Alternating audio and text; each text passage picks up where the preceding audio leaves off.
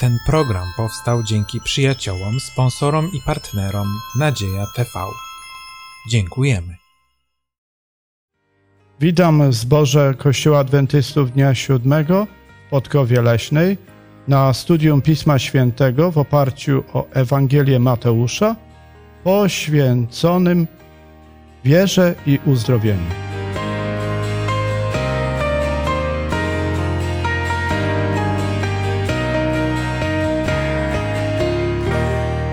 Studium biorą udział Igor, Waldemar i Zbyszek. Ja mam na imię Maksymilian. Nasze studium rozpoczniemy modlitwą. Panie Boże, dziękujemy Tobie za to, że jesteś tym, który nam błogosławisz, który dajesz nam życie i Panie, Ty też dajesz nam Ducha Świętego. Wtedy, kiedy otwieramy Twoje Słowo, prosimy szczególnie, abyś Ty był wśród nas, podnosił, na, podnosił nasze myśli, podnosił nasze dusze ku Tobie, Panie. Ty, Panie, szczególnie namasz nas, abyśmy mogli zrozumieć Twoje Słowo, abyśmy mogli mówić od Ciebie. Panie, my Ciebie uwielbiamy i wyszamy. Błogosław ten czas, Panie, studium. Amen. Amen. Amen. Ewangelista Mateusz słusznie zauważył, że problemem ludzi na tym świecie jest choroba. Czy problem choroby był w jakiś sposób rozwiązany przez Pana Jezusa? I jaki jest stosunek Pana Jezusa do choroby i sposobu jego uzdrowienia? To właściwie stanowi y, tekst, y, ideę tych tekstów biblijnych, których dzisiaj będziemy czytać. Pierwszy tekst pochodzi z ósmego rozdziału. Bardzo proszę o czytanie. A gdy stąpił z góry, poszło za nim wielkie mnóstwo ludu. I oto trędowaty, przystąpiwszy, złożył mu pokłon, mówiąc: Panie, jeśli chcesz, możesz mnie oczyścić. I wyciągnąwszy rękę, dotknął się go, mówiąc: Chcę, bądź oczyszczony. I natychmiast został oczyszczony z trądu. I rzekł mu Jezus: Bacz, aby nikomu nie mówił, lecz idź, ukaż się kapłanowi i ofiaruj nakazany przez Mojżesza dar na świadectwo dla nich. Właśnie w tej historii opisane mamy trędowatego, takiego współczesnego człowieka chorego na chorobę AIDS, który potrzebuje uzdrowienia. Jest w sytuacji beznadziejnej. Ale ta, ten problem został właściwie rozwiązany przez Pana Jezusa. Ale jest tam jeden element bardzo ciekawy. I to będziemy czytać o tym z Księgi Kapłańskiej. Jeżeli kapłan obejrzy go i stwierdzi, że chorobliwa plama biało-czerwonawa na jego łysinie lub na jego łysinie nad czołem wygląda jak trąd na skórze ciała, to człowiek ten jest trędowaty. Jest on nieczysty. Kapłan uzna go za nieczystego.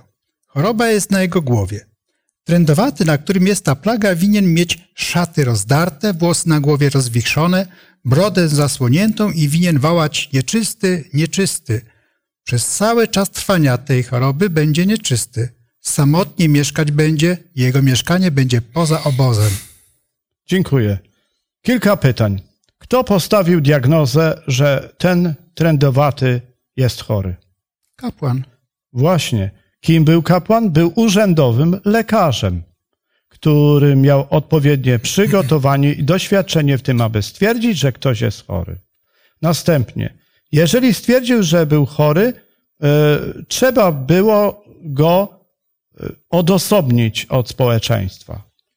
Dalej, trzeba było zniszczyć wszystkie ślady związane z tą chorobą. Pytanie jest, Dlaczego zatem Pan Jezus dotknął się tego chorego, choć nie był kapłanem, choć e, dotykając się chorego, właściwie się zanieczyścił? Opisany w Księdze Kapłańskiej sposób leczenia został określony, owszem, przez Pana Boga, jako pouczenie dla Izraelitów, niemniej jednak stanowiły przepisy stosowane przez ludzi.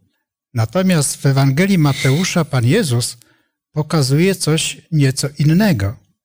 on ma moc boską uzdrawiania osobiście. Przy czym e, w tym czasie już panowało przekonanie, że każdy, kto jest chory, no to jest winien jakiegoś grzechu. Z powodu grzechu jakiegoś jest chory. Uzdrawianie było tożsamiane z odpuszczaniem grzechów. Zatem tutaj Pan Jezus stosuje e, metodę podkreślającą, że On jest Bogiem i Jego nie można e, zanieczyścić. Jeśli można. E, w tym fragmencie, który studujemy w Ewangelii Mateusza, Mateusz po raz pierwszy przedstawia Pana Jezusa już nie jako dziecko, tak jak uczyliśmy się poprzednio, jak przedstawiał, nie jako ten prawodawca, który był na górze przemienienia, ale on schodzi z góry, tak jak mówi ten fragment, i jakby spotyka się z rzeczywistością, którą spotyka się na ziemi. I pytanie, co zrobi, kiedy spotka się z ludzkimi potrzebami. I pierwszym przypadkiem, z którym Mateusz jakby uwydatnia, jest niezwykle dramatyczny, bo mamy człowieka, który jest jakby skazany na pełną izolację, nie można go dotknąć, wydaje się, że jest bezradny, a tutaj Pan Jezus wkracza i łamie pewnego rodzaju to, co powiedziałeś, Waldemarze, pewne tabu, dotyka i, i co dowiadujemy się? Że ten człowiek zostaje uzdrowiony. E, jakie przesłanie za tym się kryje, to możemy się domyśleć, ale to jest jedno z pokazanie, kim jest Pan Jezus i jaką ma moc. Dziękuję. I ostatnie pytanie wiązane z tym przypadkiem. Dokąd miał pójść trendowaty, ten uzdrowiony, aby stwierdzono, że jest naprawdę zdrowy? Do kapłanów właśnie. No właśnie, czyli prawdziwe uzdrowienie istnieje dopiero wtedy, kiedy można w sposób e, logiczny, wydaje się, że może nawet naukowy, zdiagnozować, stwierdzić, że już choroba minęła.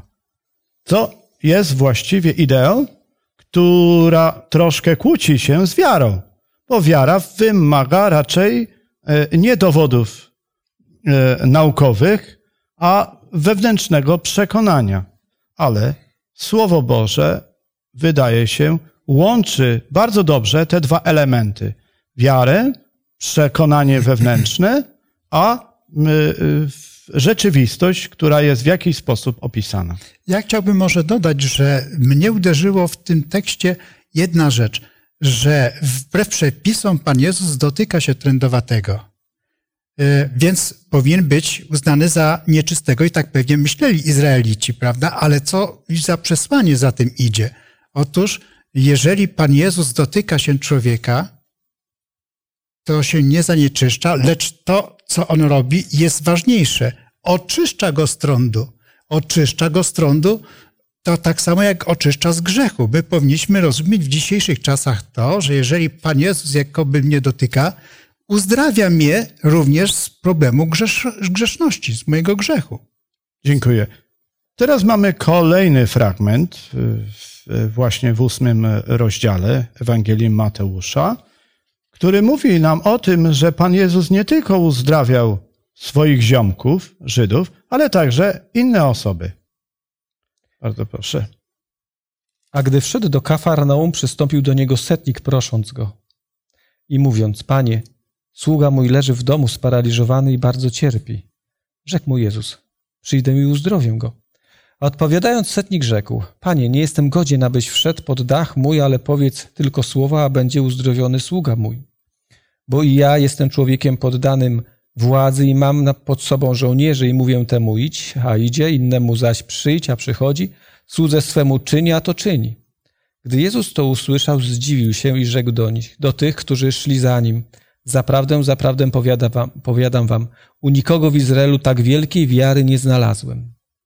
Zatem kto został uzdrowiony? Albo y, o kim Mateusz mówi jako osobie, która miała być uzdrowiona?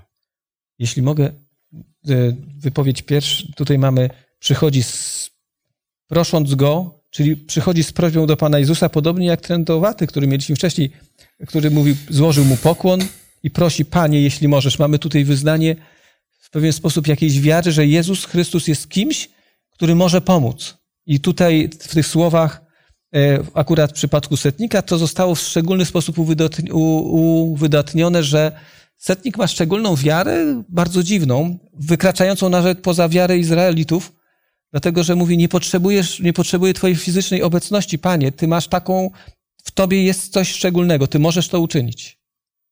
Tak, no właśnie, to, to jest bardzo y, ważne, żeby podkreślić mianowicie to, że, że wiarę, którą tutaj Jezus podkreśla jako bardzo silna wiara, która nie ma w zasadzie w Izraelu, mianowicie to, że, że kiedy Jezus y, uzdrawia, jak dotąd uzdrawiał i potem dalej jak uzdrawia, raczej przychodzi i dotyka daną osobę. Albo przynajmniej jest obecny przy, y, przy, przy, ta- przy tamtej osobie. Prawda? Natomiast tutaj pokazane jest, że, że ten setnik wierzył, że Jezus na dystansie, czyli w zasadzie bez Jego obecności, bo tak, że nie musisz przyjść, Panie Jezu, bo wiem, że Ty, jak mówisz słowo, to to się, sta, to się stanie, prawda? I to jest właśnie coś niesamowitego i stąd, y, tak patrząc praktycznie dla nas dzisiaj, Jezus może nie być obecny fizycznie, ale kiedy, jeżeli Jezus powiedział słowo, to dane, y, dana choroba może być uzdrowiona, albo też dany czyn może być y, czyniony przez Jezusa. Zatem z tej historii wynika, że może być uzdrowiona również osoba, która nie jest chrześcijaninem. Dlatego, że uzdrowienia nie są zarezerwowane tylko dla chrześcijan. No, ale mamy jeszcze większy problem. Problem, który spotkał Pan Jezus, znalazł się w szczególnej krainie. Jest to zapisane w kolejnym fragmencie ósmego rozdziału. Czytam e, z ósmego rozdziału, 28 werset i dalej. A gdy przybył na drugą stronę do krainy Gadareńczyków, zabiegli mu drogę dwaj opętani wychodzący z grobów, bardzo groźni, tak iż nikt nie mógł przechodzić tą drogą. I poczęli krzyczeć innymi słowy, e, cóż my mamy z tobą, Synu Boży? Przyszedłeś tu przed czasem dręczyć nas? A opodal od nich była wielka czoda pasących się świń. Wtedy go demony prosiły, mówiąc, jeśli nas wypędzasz, to poślij nas w tę czodę świni. I rzekł im, idźcie. A one wyszedłszy, weszły w świnie i oto cała czoda ruszyła pędem po urwisku do morza i zginęła w wodach. A pasterze uciekli i poszli do miasta, opowiedzieli wszystko także i to, co się stało z opętanymi. Wtedy całe miasto wyszło na spotkanie Jezusa, a ujrzawszy go, prosili, aby odszedł z ich krainy. Mamy do czynienia z niesamowitą rzeczą, z osobą, która była ubezwłasnowolniona. E, Wydaje się, że nie, panowała nad e, swoimi zachowaniami, że była niebezpieczna dla innych i również dla siebie. E, Mówimy o takiej osobie, że jest chora, ale w tamtych czasach była to osoba opętana. I również dzisiaj są takie przypadki osób opętanych. Niemniej jednak powstaje pytanie, dlaczego Jezus tak zareagował na tego opętanego, że właściwym rozwiązaniem było wyrzucenie tych demonów. W zasadzie wszystkie działania Pana Jezusa opisane w Ewangeliach no nie są sobie tylko takimi historyjkami. One są wybrane, one są celowo tutaj umieszczone, ponieważ mają ogromny zasób informacji i wątków, które mówią na tym, e, co w danym momencie było istotne w wierze wybranego narodu. Popatrzmy, że przed chwilą rozmawialiśmy o setniku, który miał wiarę większą od Izraelitów, a więc Izraelici po pierwsze chyba z, nie potrafią już zrozumieć, czy nie potrafili zrozumieć dokładnie pojęcia wiary. Tutaj z kolei pokazuje nam historię, kiedy tym mieszkańcom tego miasta bardziej zależało na świniach niż na tym, co Pan Jezus potrafił zrobić. Oni sobie nie mogli poradzić z opętanymi, nie mogli poradzić sobie z tymi ludźmi, którzy zagrażali ich życiu, ale żal im było tych świni. Kazali mu odejść Panu Jezusowi. To są postawy ludzkie, to jest kwestia wiary. Dziękuję. Ale ja bym się Ale- skoncentrował, jeśli można, na czymś innym, dlatego że mamy tu kontynuację i nagle Pan Jezus mamy, raz, że to mamy Gadareńczyka, jakby też kogoś, kto mógł nie być Izraelitą, ale jest to człowiek znowu skazany, jest bezradny. On praktycznie ni- nic tu nie wypowiada. Tu mamy dialog Pana Jezusa z, z tym legionem czy z tymi demonami i jakby on jest w cieniu, a jednak Pan Jezus podejmuje się, podejmuje się tego e, bardzo trudnego, chociaż ktoś by powiedział niemożliwej rzeczy, ale pokazuje, słuchajcie, nawet tak trudny przypadek jak opętanie dla Pana Jezusa nie stanowi problemu. Jestem w stanie takim osobom pomóc. I że później mamy tą historię, co się stało z tymi świniami, jakby jest dodatkowym takim elementem, ale przede wszystkim przesłanie, które Mateusz chce nam przekazać. Pan Jezus ma moc nad istotami, które wydają, wydają się z naszego ludzkiego punktu widzenia nie do pokonania, ale dla Pana Jezusa nie stanowią jakby problemu, bo ma nad nimi władzę. Y, ta władza jest bardzo istotna y, w przypadku tej historii, ponieważ poprzedza tą historię mianowicie y, uciszenie burzy, który Jezus zrobił na, na, na morzu. Więc pokazane jest, że Bóg, że Jezus ma jako Bóg moc nie tylko nad demonami, nie tylko nad chorobami, ale tak samo nad przyrodą. I to jest niesamowicie istotne. Ale y, ja chciałbym zwrócić uwagę na jeszcze jedną y, ważną rzecz, na, na ważny aspekt, mianowicie to, że, że ci demoni, zobaczcie, powiedzieli tak. Cóż my mamy z Tobą, Synu Boży? Przeszedłeś tu przed czasem dręczyć nas. Czyli pokazane jest, że, że demo, demo, y, demoni wierzyli, że Jezus przyda, aby ich dręczyć. Prawda? I właśnie jest, jest istotne, że, że znaczy, że oni mieli zły obraz też i złe pojęcie o samym Jezusie Chrystusie. Z drugiej strony, zobaczcie, ten człowiek, jak, jak zostało to wspomniane, ten człowiek, on nie mógł sam mówić, nie mógł sam prosić Jezusa Chrystusa. Czyli Jezus musiał rozumieć i rozumiał, że, że dusza tego człowieka, umysł tego człowieka prosił, natomiast demony go opętało zupełnie. Czyli Jezus jest tym, który, który właśnie przychodzi na pomoc wtedy, kiedy nawet my tego nie prosimy, ale On wie, że my potrzebujemy to, prawda? I my krzyczymy do Boga w duszy o, o pomoc. Pan Bóg zawsze słyszy wszystko, co, co jest w naszej, w naszej, naszej głowie, naszą myśl. Ja będę się upierał przy tym, że przesłanie jest e, zaakcentowane na czymś innym. Mimo wyraźnych, cudownych działań Pana Jezusa, no niezwykłych, przecież powinno być szokować. Popatrzmy, że mieszkańców tego miasta no zupełnie nie robi to na nich wrażenia. Wrażenie na nich robi utrata świń. To jest bardzo bolesne, to jest trudne. I mówię to w kontekście tego, że w innym miejscu Pan Jezus odmawia wykonywania cudów. Dlaczego? No bo jeżeli cuda nie przekonają, no to i nic innego nie przekona. A wie, że są tacy, których cuda żadne nie przekonają. Tu mamy przykład pokazany, że żeby nie wiem, jaką moc okazał Pan Jezus, to ważniejsze są inne sprawy niż akurat Jego cuda. Żebyśmy się dzisiaj nie spotkali właśnie z taką sytuacją, że jedni w cuda wierzą obojętnie jakie są, a inni wtedy, kiedy nawet są cuda, no to je ignorują, bo dla nich jest ważniejsze zupełnie coś innego. Y, chciałbym tutaj potwierdzić jeszcze raz, że uzdrowienie jest możliwe również dla osób, które są nieświadome tego, że są chore, albo są w stanie nieświadomości. Też mogą być uzdrowione, tak jak stało się y, z tym opętanym. Niemniej jednak powstaje jeszcze jedno takie poboczne pytanie. Absolutnie poboczne, ale takie ciekawe, które ktoś mi zadał. Skoro Żydzi mówią i również inne wyznania chrześcijańskie mówią, że wieprzowina jest nieczysta, bo argument mają taki, że te, do tych świń weszły demony, czy jest to argument uprawiony? No myślę, że przede wszystkim e, Bóg nie poleca jedzenia wieprzowiny z tego powodu, że e, szkodzi zdrowiu, a nie dlatego, że akurat tam wpędzone były te e, szatani, czy te, te, te diabły, czy tam z tego opętania wynika. Nie, myślę po prostu wieprzowina jest szkodliwa dla zdrowia i dlatego Bóg nie poleca jej spożywania. Dziękuję. Odpowiedź może być również taka, że skoro te świnie razem z tymi demonami utopiły się w jeziorze e, galilejskim, to ta woda w jeziorze galilejskim jest zanieczyszczona i nie może być e, no e, wykorzystana do konsumpcji. A zatem są niekiedy przy okazji studium Pisma Świętego całkiem dziwne interpretacje. Natomiast Pan Jezus jest tym jednoznaczny, że na tym świecie jest niewidzialna wojna, w którym e, zawsze stajemy po jednej albo drugiej stronie. Po stronie Chrystusa albo po stronie e, szatana. Ale e, to jest e, inny problem.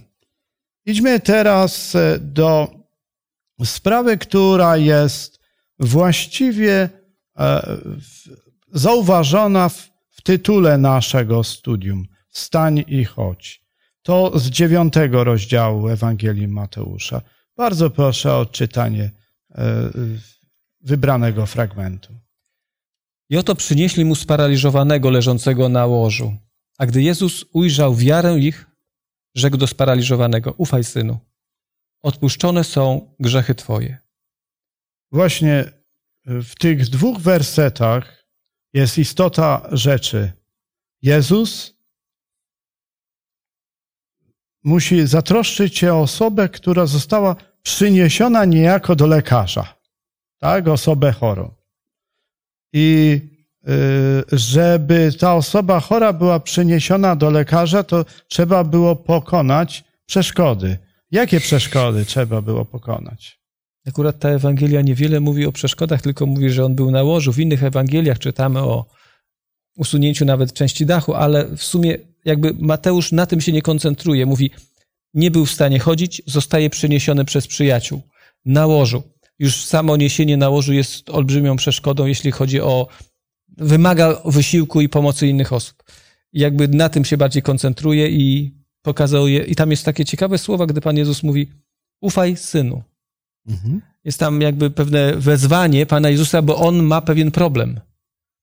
On ma wątpliwości, czy, czy, czy znalazł się we właściwym miejscu i we właściwym czasie. Dziękuję. Ale na pewno była to przeszkoda polegająca na tym, że on jako sparaliżowany nie mógł dotrzeć do lekarza. Musiały być osoby, które mu w tym pomogą.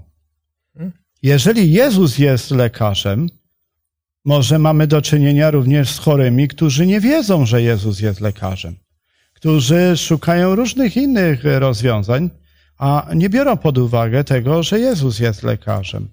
W związku z tym, Często przeszkodą w uzdrowieniu jest e, zapewne e, zmiana myślenia e, i zmiana podejścia do tego, gdzie szukać prawdziwego uzdrowienia. I Ewangelia Jana, dziewiąty rozdział, zawiera dwa teksty biblijne bardzo ciekawe, które wiążą się z poglądami Żydów w tamtych czasie, skąd pochodzą choroby. Czytam dziewiąty rozdział, pierwsze dwa wersety. A przechodząc, ujrzał człowieka ślepego od urodzenia i zapytali go uczniowie jego, mówiąc, Mistrzu, kto zgrzeszył? On czy rodzice jego, że się, ślepy, że, że się ślepym urodził? Dziękuję. Zatem Żydzi rozumowali, że jeżeli na kogoś przyszła ciężka choroba, to mogła być wina albo rodziców, albo tego samego człowieka. Więc e, jakby wraca to pytanie, na kogo składał winę, że jest sparaliżowany ten właśnie chory sparaliżowany, który został przyniesiony? Jak sądzimy, na kogo mógł złożyć tą winę? Znaczy, wydaje mi się, odpowiedź sugeruje, że chodziło o to, że on sam się czuł winny, mógł, pa, nawet jestem przekonany, że on nie tylko mógł się czuć, ale jeżeli rzeczywiście dokonywał pewnych czynów, które go doprowadziły do choroby, to jego poczucie winy było olbrzymim ciężarem dla niego. E, jakby tutaj mamy, znaczy w sumie ten fragment koncentruje się nie nawet nie na uzdrowieniu fizycznym na początku, popatrzmy, tylko na uzdrowieniu czegoś zupełnie innego. Jak gdyby Pan Jezus dotyka uzdrowienia, e, które dla tego człowieka naprawdę jest o wiele ważniejsze niż uzdrowienie e, fizycznej niedolegliwości, że on nie może chodzić. Ja powiem inaczej. Dzisiaj spotykam się z czymś takim, ludzie składają sobie życzy, życzenia, mówią, abyś był zdrów, prawda? I to jest najważniejsze życzenie, abyśmy byli zdrowi. A w sumie pytanie jest, czy, czy rzeczywiście samo zdrowie jest takie ważne w przypadku tej historii. Pan Jezus mówi, nie, to jest coś więcej jest potrzebne. Dziękuję, ale będę drążył jeszcze ten temat. Dlatego, że paraliż jest e, często związany z uszkodzeniem rdzenia kręgowego. A to uszkodzenie następuje najczęściej w wyniku wypadków. W tej chwili to y, częstym osobami, które mają, y, które uległy wypadkowi, to wypadek samochodowy albo wypadek w czasie e, kąpieli w, rzece, w morzu lub y, w jakimś innym basenie, gdzie doszło do, y, prawda, w czasie nurkowania do uszkodzenia y, człowieka. I teraz powstaje problem. Kto jest winny za to, że ktoś uległ wypadkowi i został sparaliżowany? Dzisiaj można powiedzieć, że w większości przypadków ludzie sami sobie są winni swoich nieszczęść zdrowotnych poprzez niewłaściwe odżywianie, poprzez nieprzestrzeganie zasad bezpieczeństwa, e, poprzez także szkodzenie jedni drugim, bo czasem ktoś nie jest winien wypadkowi i też ponosi. I tutaj mamy akurat odpowiedź Pana Jezusa, ponieważ On odpowiada w następnym wersecie, że ani On nie zgrzeszył, ani rodzice Jego nie zgrzeszyli. Zatem e, w tym akurat jaskrawym przypadku. Natomiast chodziło o coś innego Panu Jezusowi. Kwestia uzdrowienia nie zawsze miała tylko i wyłącznie pokazać moc Pana Jezusa o uzdrawianiu, bo On tego robił bardzo dużo. No, co do tego nikt nie miał wątpliwości, ale ważne było to, że w mentalności Żydów e, choroba była wiązana z, grzeszno, z grzechem, z grzesznością życia. Więc jeżeli on uzdrawiał, to też odpuszczał winy. No bo jak można uzdrowić winę? Jeżeli jest winien, to niech cierpi. A jeżeli go uzdrawia, to co? Pan Jezus próbuje to powiedzieć Żydom. To ja go uwalniam od jego grzechu, bo na nim wiesz, y, wiszą pewne poczucie, pewna odpowiedzialność. Ja mu wybaczam te grzechy, ale też po to, żeby wszyscy zobaczyli, że te Boże dzieła dokonują się w taki sposób. Dobrze. Y, I teraz y, jeszcze jest jedno pytanie. Poczucie winy może prowadzić człowieka do depresji. Czy zatem, że tak powiem, wybaczenie grzechu, wybaczenie sobie samemu, szukanie e, pojednania z Bogiem i z ludźmi, czy może pomóc e, człowiekowi w jego uzdrowieniu? No, jesteśmy świadkami bardzo wielu tego typu uzdrowień. Dziękuję. Dlatego i teraz jeszcze jest jedno pytanie. Pan Jezus uzdrowił sparaliżowanego i on był zdrowy. Ale czy Pan Jezus uzdrowił wszystkich sparaliżowanych, którzy byli w tym czasie w Palestynie? No nie, akurat te, tego, ten się zwrócił, ten chciał być uzdrowiony. E, Rozumiem. E, Sprawozdanie biblijne nie mówi nam, że uzdrowił wszystkich. Więc e, powstaje e, jeszcze jedno pytanie. Skoro Pan Jezus nie uzdrowił wszystkich, co, czy tamci, którzy nie zostali uzdrowieni, są w jakiś sposób, czy byli w jakiś sposób poszkodowani, prawda, e, pominięci, w, no, e, bez szans? Jak myślimy? Ja nie czekam na odpowiedź tekstem biblijnym, ale jakimś taki, taką logiczną odpowiedzią, które ludzie sobie mogą zadać. Tamten został uzdrowiony, a ja nie. Jestem sparaliżowany tymi pytaniami, ale to nie o to chodzi. Y, Pamiętacie przypadek, kiedy już nie ma Pana Jezusa i Piotr dokonuje uzdrowienia człowieka, który nie mógł chodzić w świątyni. Więc jakby to nie zamykało drzwi działaniu Pana Boga, nawet później przez swoich przedstawicieli. E, Faktem jest, że niektórzy mogli nie mieć wiary, mogli nie mieć możliwości e, z takich czy innych powodów. Poza tym Pan Jezus nigdy nie, raczej bardzo rzadko się zdarzało na tak zwane uzdrowienia typu czary, czary Mary i na przykład wszyscy są uzdrowieni w, danym, w danej okolicy czy w danym mieście. Nie spotykam się czymś takim. Pan Jezus chciał indywidualnego spotkania z człowiekiem, jego indywidualnej wi- wiary i zaufania i spotkania się z Panem Bogiem. Dziękuję. To znaczy, że jesteś zwolennikiem indywidualnego uzdrowienia, a nie uzdrowienia e, grupowego, które jest popularne teraz w chrześcijaństwie. Gromadzi się ludzi chorych i modlitwa za uzdrowienie ma pomóc wszystkim chorym, którzy się tam znajdują. Ja myślę, że problem jest o wiele głębszy. E, Po pierwsze, Pan Jezus nikogo nie będzie uszczęśliwiał na siłę, dlatego że e, ma taką moc. No nie, dlatego że e, to człowiek musi chcieć. Bóg nie ubezwłasnowalnia nikogo. Chcesz być zdrowy, to zwróć się do mnie, po pierwsze. Po drugie, potrzebna jest wiara. Dlaczego wiara? No bo jeżeli ktoś na przykład pali papierosy i z tego powodu zachoruje na raka płuc i teraz go ktoś uzdrowi poprzez wiarę, czy to własną, czy czyjąś wiarę, czy mocą Bożą, no i on dalej będzie palił, to po co było to uzdrawianie? To jest bez sensu zupełnie. Jeżeli masz wiarę, to zmieniasz swoje nastawienie i sposób życia. Żałujesz tego, że doprowadziłeś się do takiego stanu, ale teraz odwracasz się i już nie będziesz tego robił, co przynosi. Wtedy ma sens i wiara, i uzdrowienie. Dziękuję, proszę. Myślę, że to jest ważny element, a mianowicie w tej historii to, że y, jest tu wspomniane, kiedy Jezus mówił, że lecz abyście wiedzieli, że Syn Człowieczy ma moc na ziemi odpuszczać grzechy. Y, I właśnie te słowa pokazują, że, że to, że Jezus uzdrawia i wybacza danemu, danemu człowiekowi, czyli uwalnia jego psychikę od ciążenia winy, to, to naturalnie Jezus go zbawia. Y, I właśnie y, akurat te słowa, że Syn Człowieczy jest ten, który ma moc, czyli On, on ma moc zbawienia, prawda?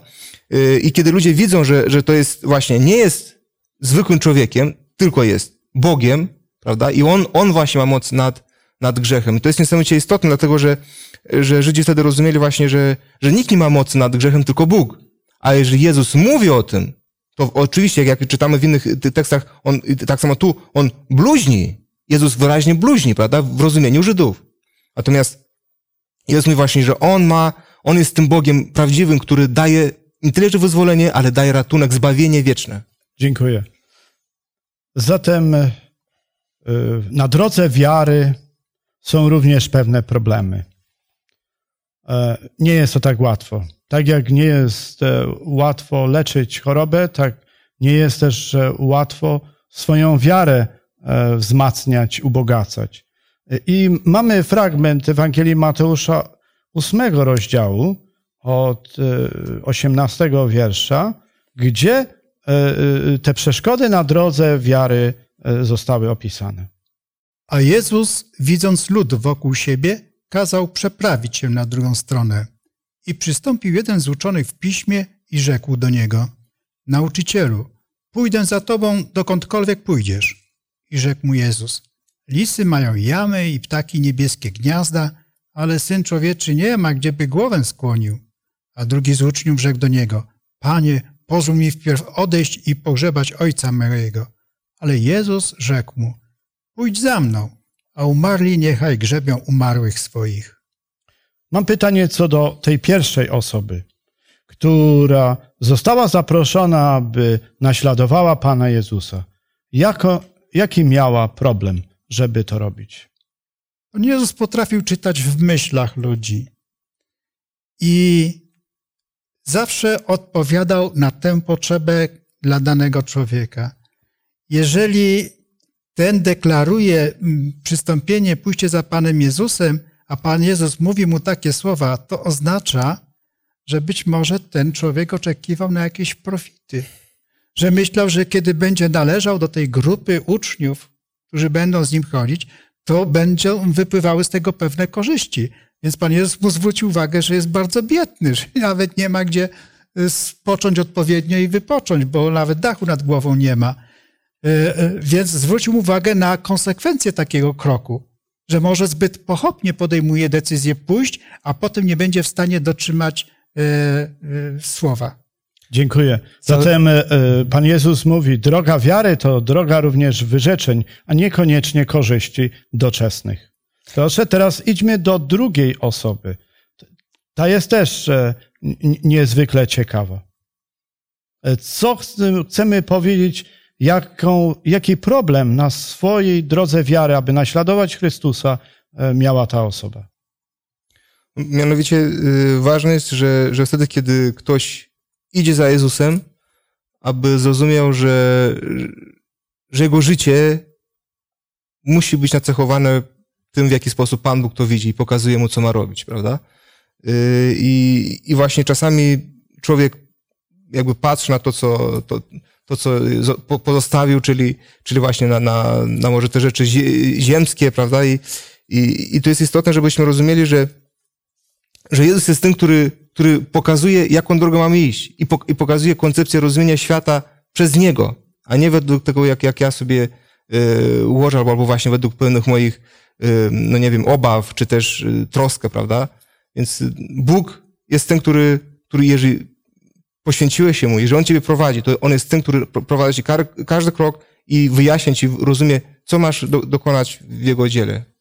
Znaczy, tu jest pokazany jeszcze taki problem, dlatego że mamy tak pierwszego to, panie, mamy on, nauczycielu, pójdę za tobą, to jest deklaracja tej osoby. Tu mamy kogoś, kto chodzi z Panem Jezusem, bo tam jest drugi z uczniów, rzekł do niego, panie, pozwól mi. I tu jest jakby pewien problem, który dostrzegam, mianowicie, że mogę chodzić za Panem Jezusem, ale gdzieś tam bardzo silnie jestem związany jeszcze z naszym, tą codziennością i tym, co dotyczy mojej, moich ziemskich spraw. Jakby jeszcze nie, nie umiem odgraniczyć, co jest ważne, co jest naprawdę istotne. Ten człowiek miał ten problem. E, Panie, pozwól mi odejść. Znaczy, czuję się związany z Panem Jezusem i chciałbym mu towarzyszyć, a z drugiej strony jeszcze go ciągnie to, co jest, dotyczy go normalnego życia, zwykłych spraw ziemskich. A jednak bym powiedział coś bardziej drastycznego. Dla mnie tekst mówi wyraźnie: Jeśli nie idziesz za Panem Jezusem, to już jesteś w gronie tych, którzy są umarli. Ci, którzy nie osiągną życia wiecznego, to jest śmierć wieczna. Już to jesteś w tej kategorii. Rozważ, co jest ważniejsze dla ciebie, czy jeszcze jakieś ziemskie sprawy są ważniejsze dla ciebie.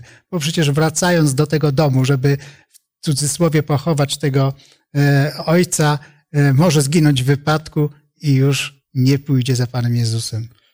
Dziękuję.